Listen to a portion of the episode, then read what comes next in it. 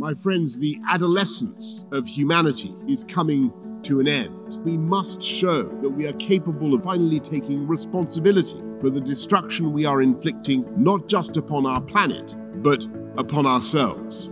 It's time for humanity to grow up Welcome to Radio Davos, the podcast from the World Economic Forum that looks at the biggest challenges and how we might solve them. This week, we're looking back on the Sustainable Development Impact Summit that just wrapped up, and we're looking ahead to the COP26 Climate Summit, which is just weeks away. We could stop using our atmosphere as an open sewer. That is the heart of the crisis. Al Gore, one of the many global figures at the SDI Summit, looking at the urgent challenges the world faces and seeking solutions.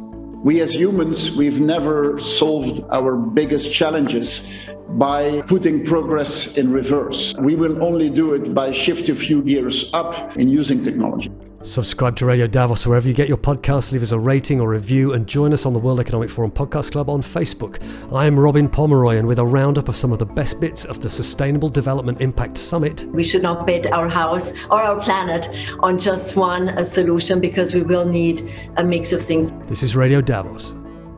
We're approaching that critical turning point in less than two months, in uh, just over 40 days. We need all countries to step up and commit to very substantial reductions by 2030 by making commitments in four areas coal, cars, cash, and trees. Coal, cars, cash, and trees. UK Prime Minister Boris Johnson banging the lectern as he spoke at the United Nations General Assembly in New York just weeks before he hosts the world at the climate summit COP26 in Glasgow. While Mr. Johnson was giving that call to action, leaders from business, civil society, and governments were also meeting online at the World Economic Forum Sustainable Development Impact Summit, a four day event with thousands of attendees. You can catch up with the action from there on wef.ch slash SDIS21. And to help us talk through some of the best bits here on Radio Davos, I'm joined by Antonia Gawel, who is head of climate action at the World Economic Forum. Hi, Antonia, how are you? I'm doing well, thank you. So, we heard Boris Johnson there using the UN General Assembly as a call to action for COP26. In what way can the Sustainable Development Impact Summit also be seen as a curtain raiser for COP26? We're now literally weeks ahead of COP26 happening at the beginning of November. And so SDIS, where we try to really bring together many stakeholders, obviously, that need to be mobilized into climate action from business, from governments, but also civil society and, and youth and innovators. You know, SDIS has always sat alongside the UNGA as well to kind of galvanize more government commitment. So absolutely, for us, this is, has been a sort of key mobilization effort. There were some interesting speakers, Antonia. Did anyone strike you um, talking about climate change over the week? The voices that we heard from on climate change, we, we really had a range, right? So from some of our business leaders, you know, the likes of Jesper Brodin and, and Feike Sijbesma, who have been really driving our, our corporate climate action work. Um, but also remind which which companies are they from? So Jesper Brodin is the CEO of IKEA. Um, Feike Sijbesma, former CEO of DSM, and, and now is sort of chairman of of Philips as well. But I think with the forum, they've really been kind of pushing their leadership efforts in in building and creating our CEO Climate Leaders Alliance, which is now 113 companies um, who who have set Paris aligned targets and are really trying to mobilize action on climate. So I think on one hand, we heard from them and many other companies and, and CEOs.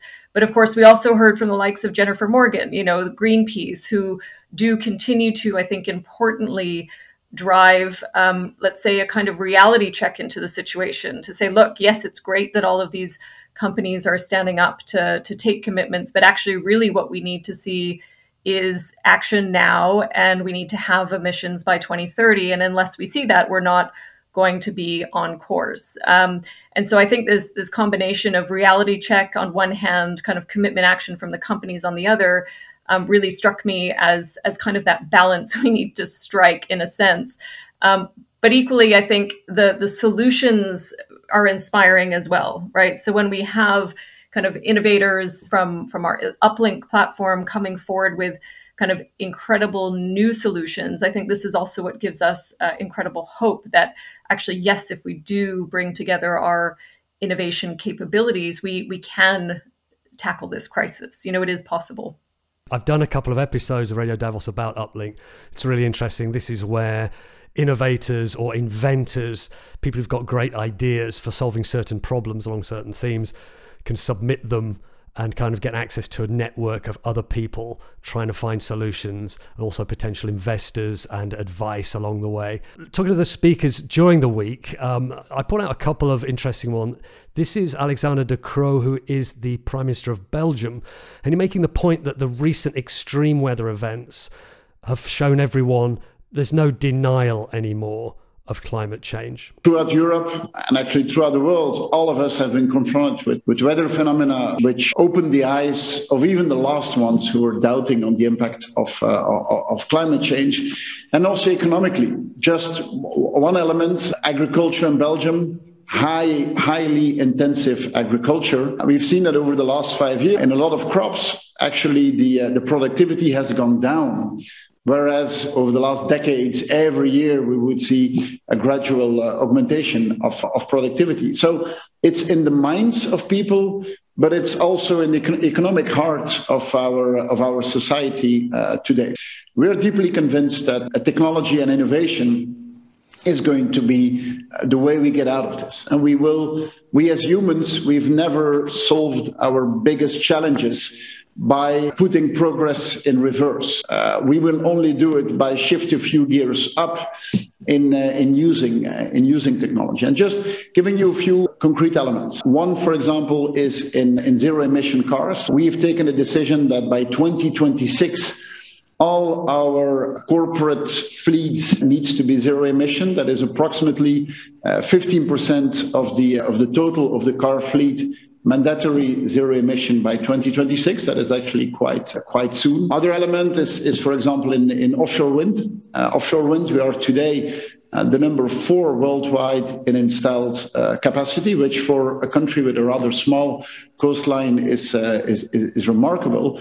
We have done that by creating an ecosystem that was very attractive for, for our economy to invest in this. And we've created a whole sector that is basically uh, installing offshore wind farms throughout the world. Alexander De Croo, the Prime Minister of Belgium, speaking at the uh, Sustainable Development Impact Summit. Can I play you another one, Antonia? This is Al Gore, of course, famously uh, US campaigner on climate change, former vice president he doesn't mince his words about the importance, the overriding importance of the one thing we have to do to tackle climate change, which is reducing greenhouse gas emissions.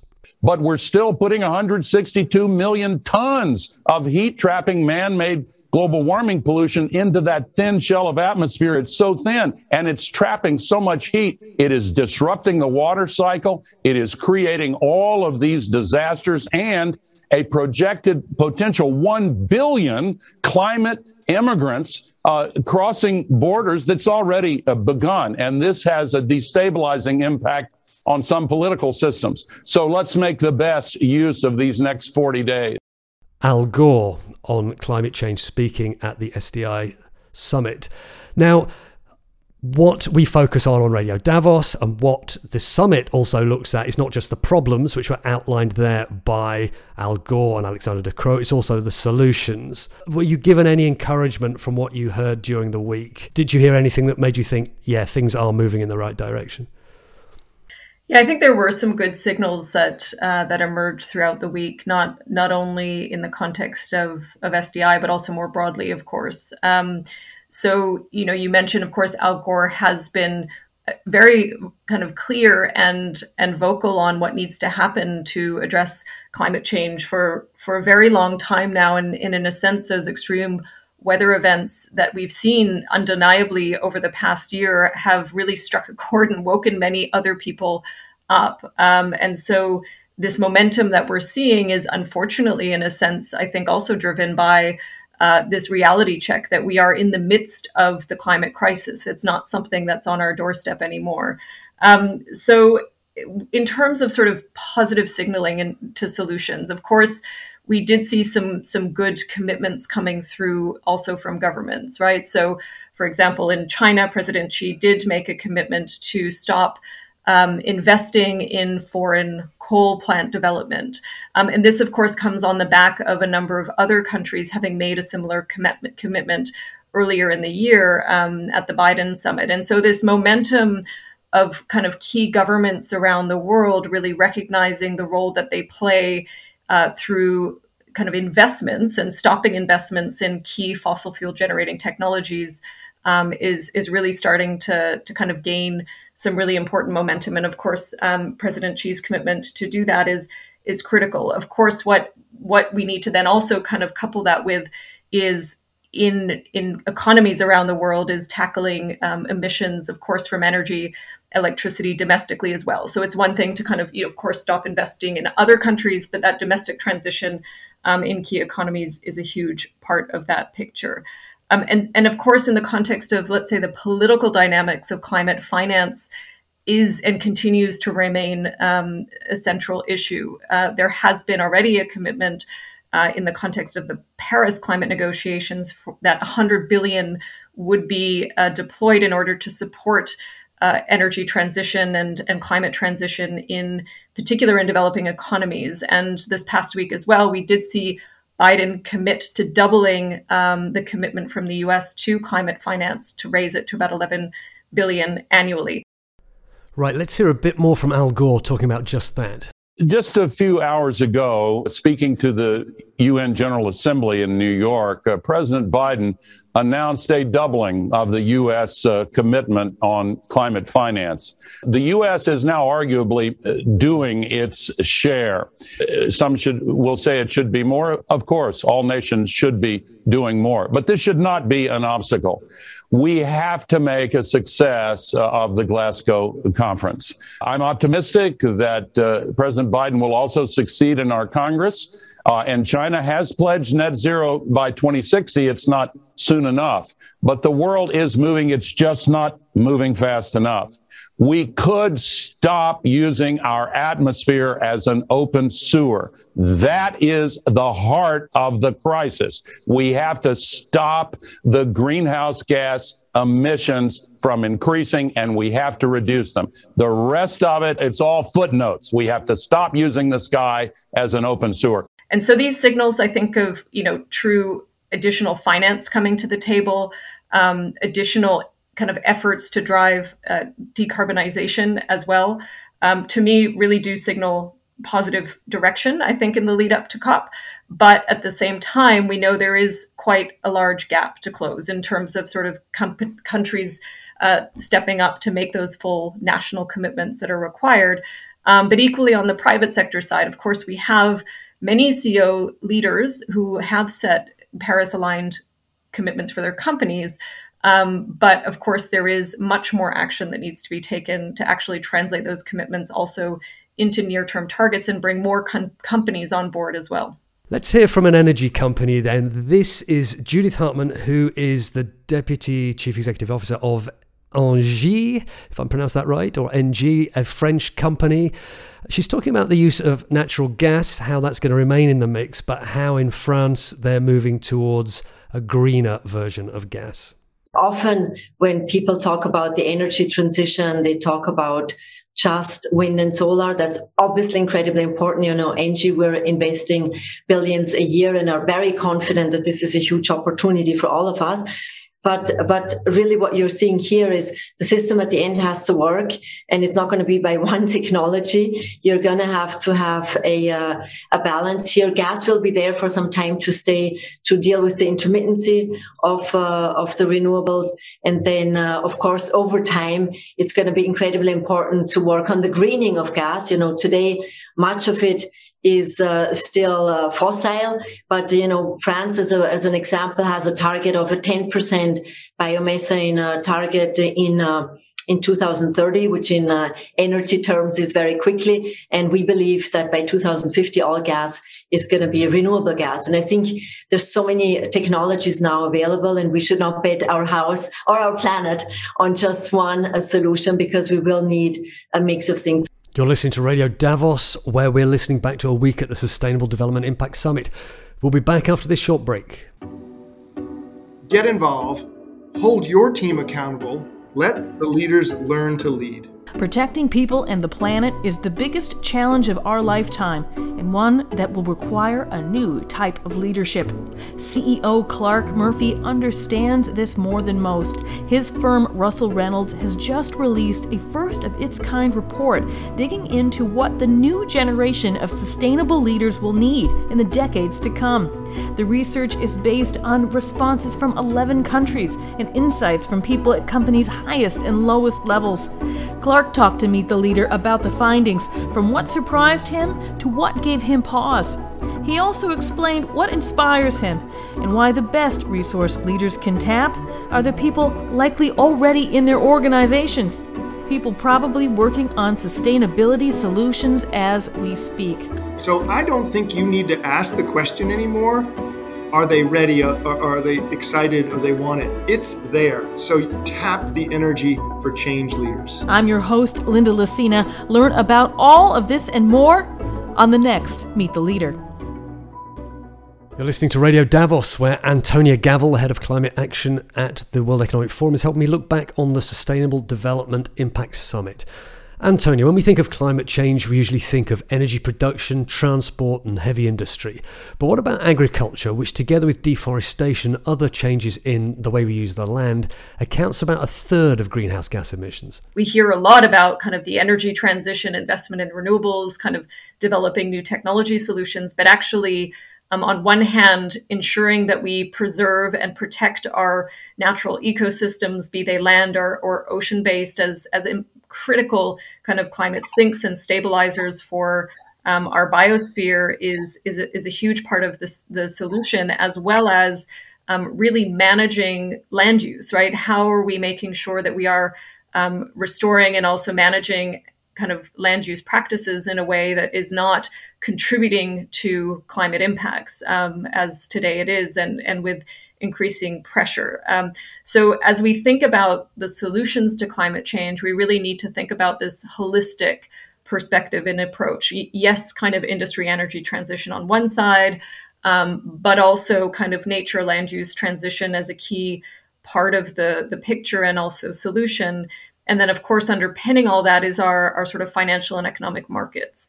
How do we transform the way that our, our economy is either incentivizing or disincentivizing, um, you know, either positive or pushing negative action for climate?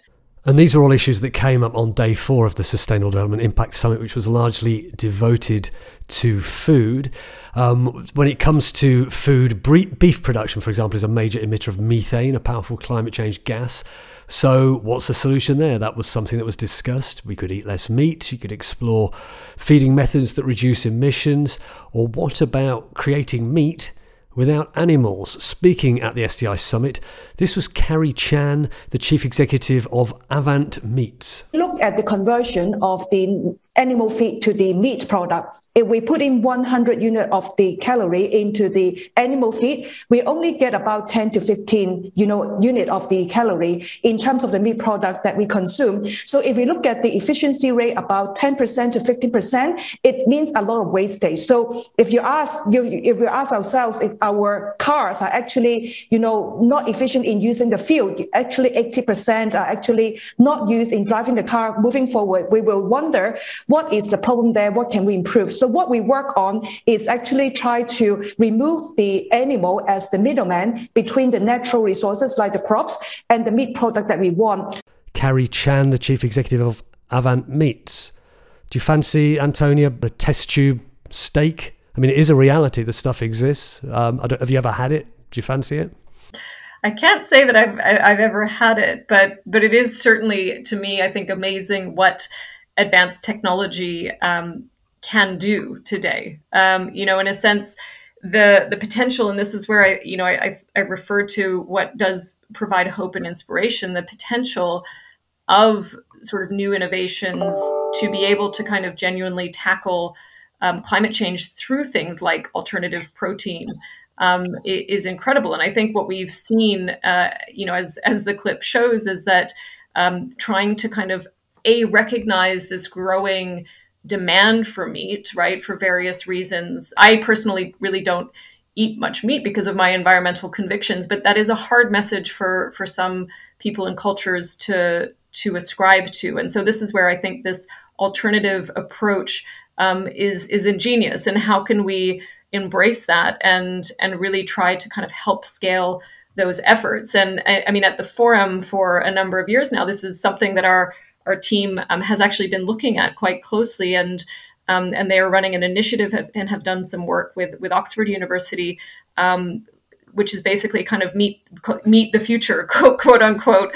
Um, you know, what is the future of alternative proteins? And and I think their findings are are really incredible in terms of the market potential, um, but also the fact that some of the biggest players in the industry are also are are actually looking at this very seriously. Um, they're not necessarily kind of you know pushing away from this concept, but they're actually embracing it as a potential future uh, market opportunity as well. Yeah, and there were lots of discussions about the opportunities, the innovations, the way, the positive ways that we can address the climate crisis and sustainable development more widely. Listeners can find all those sessions at the website wef.org ch slash SDIS 21. Antonio, before we wrap up, let's just go back to COP26 and think about how can we know whether the climate summit has been a success or a failure. That was a question, a big question that the eminent economist and climate change expert Nicholas Stern addressed with a list of things. But number one was how fast are countries really going to slash their greenhouse gas emissions? The level of emissions both in terms of net zero objectives and in terms of closing gaps up to 2030. And we have to put a lot of pressure on, particularly the G20, to uh, move much more strongly over these next few weeks. But we have to recognize that we're not going to get the roughly halving of emissions that we need in this decade to put us on track for 1.5. We must insist on strong progress, but we're not going to close that gap. So what we have to do as a second part of the story is try to build incredible mechanisms for ramping up. We want mechanisms over these next few years, not after 2030, for ramping up ambition over these coming years as we learn more about what's possible, as we tackle the political constraints. The next thing I wanted to mention was the whole understanding of climate and development. We need to be very clear that the drive to net zero is the development story of the 21st century. It's full of opportunity. It's full of innovation, discovery, investment, growth, job opportunities if we get it right. So we have to dispose of this artificial horse race between environment and climate on the one hand and development and growth on the other. On a third dimension, we have to get more specific about sectors. And I would emphasize the drive past coal. And I think that has to have a very high priority in what uh, we do right across the world and helping other countries in driving past uh, coal and investing in natural capital, not just for uh, the negatives which it does bring, but also for uh, biodiversity and development itself. Nicholas Stern, and he continued his list, Antonia, of the priorities for COP26 with something you mentioned, which was finance. The fourth area of success is finance. The right kind of finance in the right place, the right time to uh, increase growth, but investment of the right kind now in the different, clean, attractive things. So the finance side of the story will be very important. And the last uh, part of the story is resilience. And so much of what we need to do is mitigation, resilience, and development. Think of mangroves. Think of restoring degraded land. Think of public transport. Think of decentralized uh, solar. Thinking about making the right kind of uh, buildings and city structures. It's all of resilience, uh, mitigation, and development packaged together if we get it right. So, as we emphasize resilience, as we must, we should not translate that into a horse race between resilience and mitigation and development. Good policy wraps them all up together, but we have to increase our emphasis on resilience as we bind it into uh, mitigation and development. Nicholas Stern on the key issues for COP26.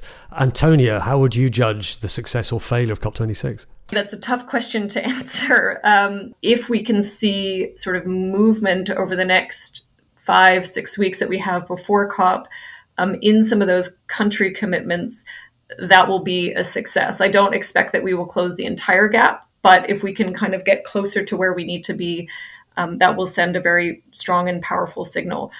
Finance, of course, is the second piece. If we can see an additional wave of kind of ramped up financing commitments, that will go a long way to, let's say, building confidence, in particular in the markets, developing markets, that um, the richer countries are very serious about their own commitment to tackling climate change, not only just domestically, but also as, as a global challenge that needs to be addressed. Adaptation and, and resilience uh, is is absolutely critical to progress. And of course, this links to the finance discussion.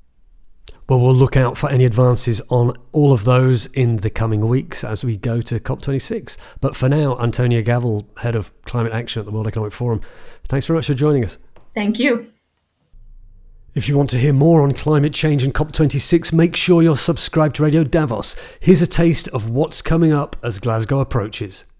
I'm swimming in the water I'm in the ice and I've been in the ice for the last 18 years and I'm seeing the changes and I'm feeling it. You don't have to be an extreme swimmer like Lewis Pugh braving sub zero Arctic waters to notice climate change is really happening. Immense storms that come down wipe away homes, forests going up in flames around the world, people in subways in China and in New York.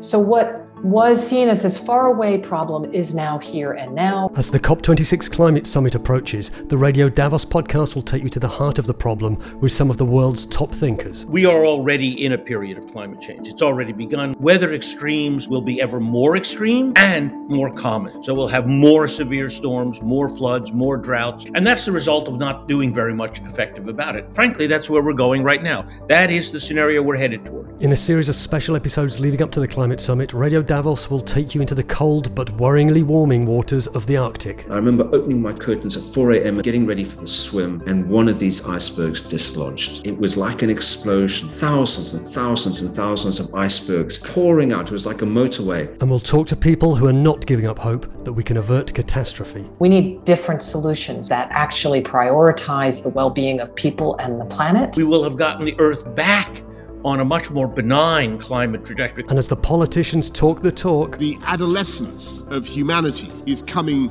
to an end. It's time for humanity to grow up. We'll be looking for solutions in areas such as the ocean, forests, energy, and our cities. We could stop using our atmosphere as an open sewer. Subscribe to Radio Davos wherever you get your podcasts and join the conversation at the World Economic Forum Podcast Club on Facebook.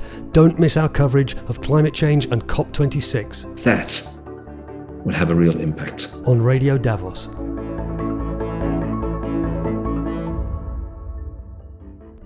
Please subscribe to Radio Davos wherever you get your podcasts. Leave us a rating and a review and join the conversation on the World Economic Forum Podcast Club. Look for that on Facebook. This episode of Radio Davos was written and presented by me, Robin Pomeroy, with thanks to Alex Court, and studio production was by Gareth Nolan. We'll be back next week with more on climate change and COP26. But for now, thanks to you for listening and goodbye.